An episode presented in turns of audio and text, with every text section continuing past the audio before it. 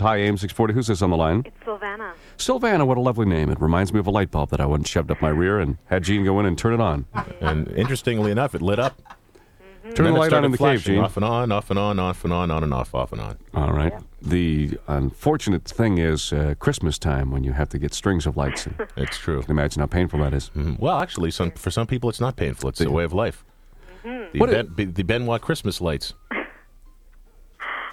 Oh my God, you guys are crazy.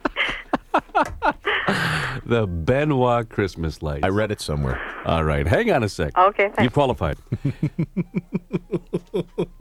You know what it is? Oh, I know what it is. We You haven't know- had our toasted bagels yet this morning. Yeah. That's what we need. We haven't had any cappuccino either.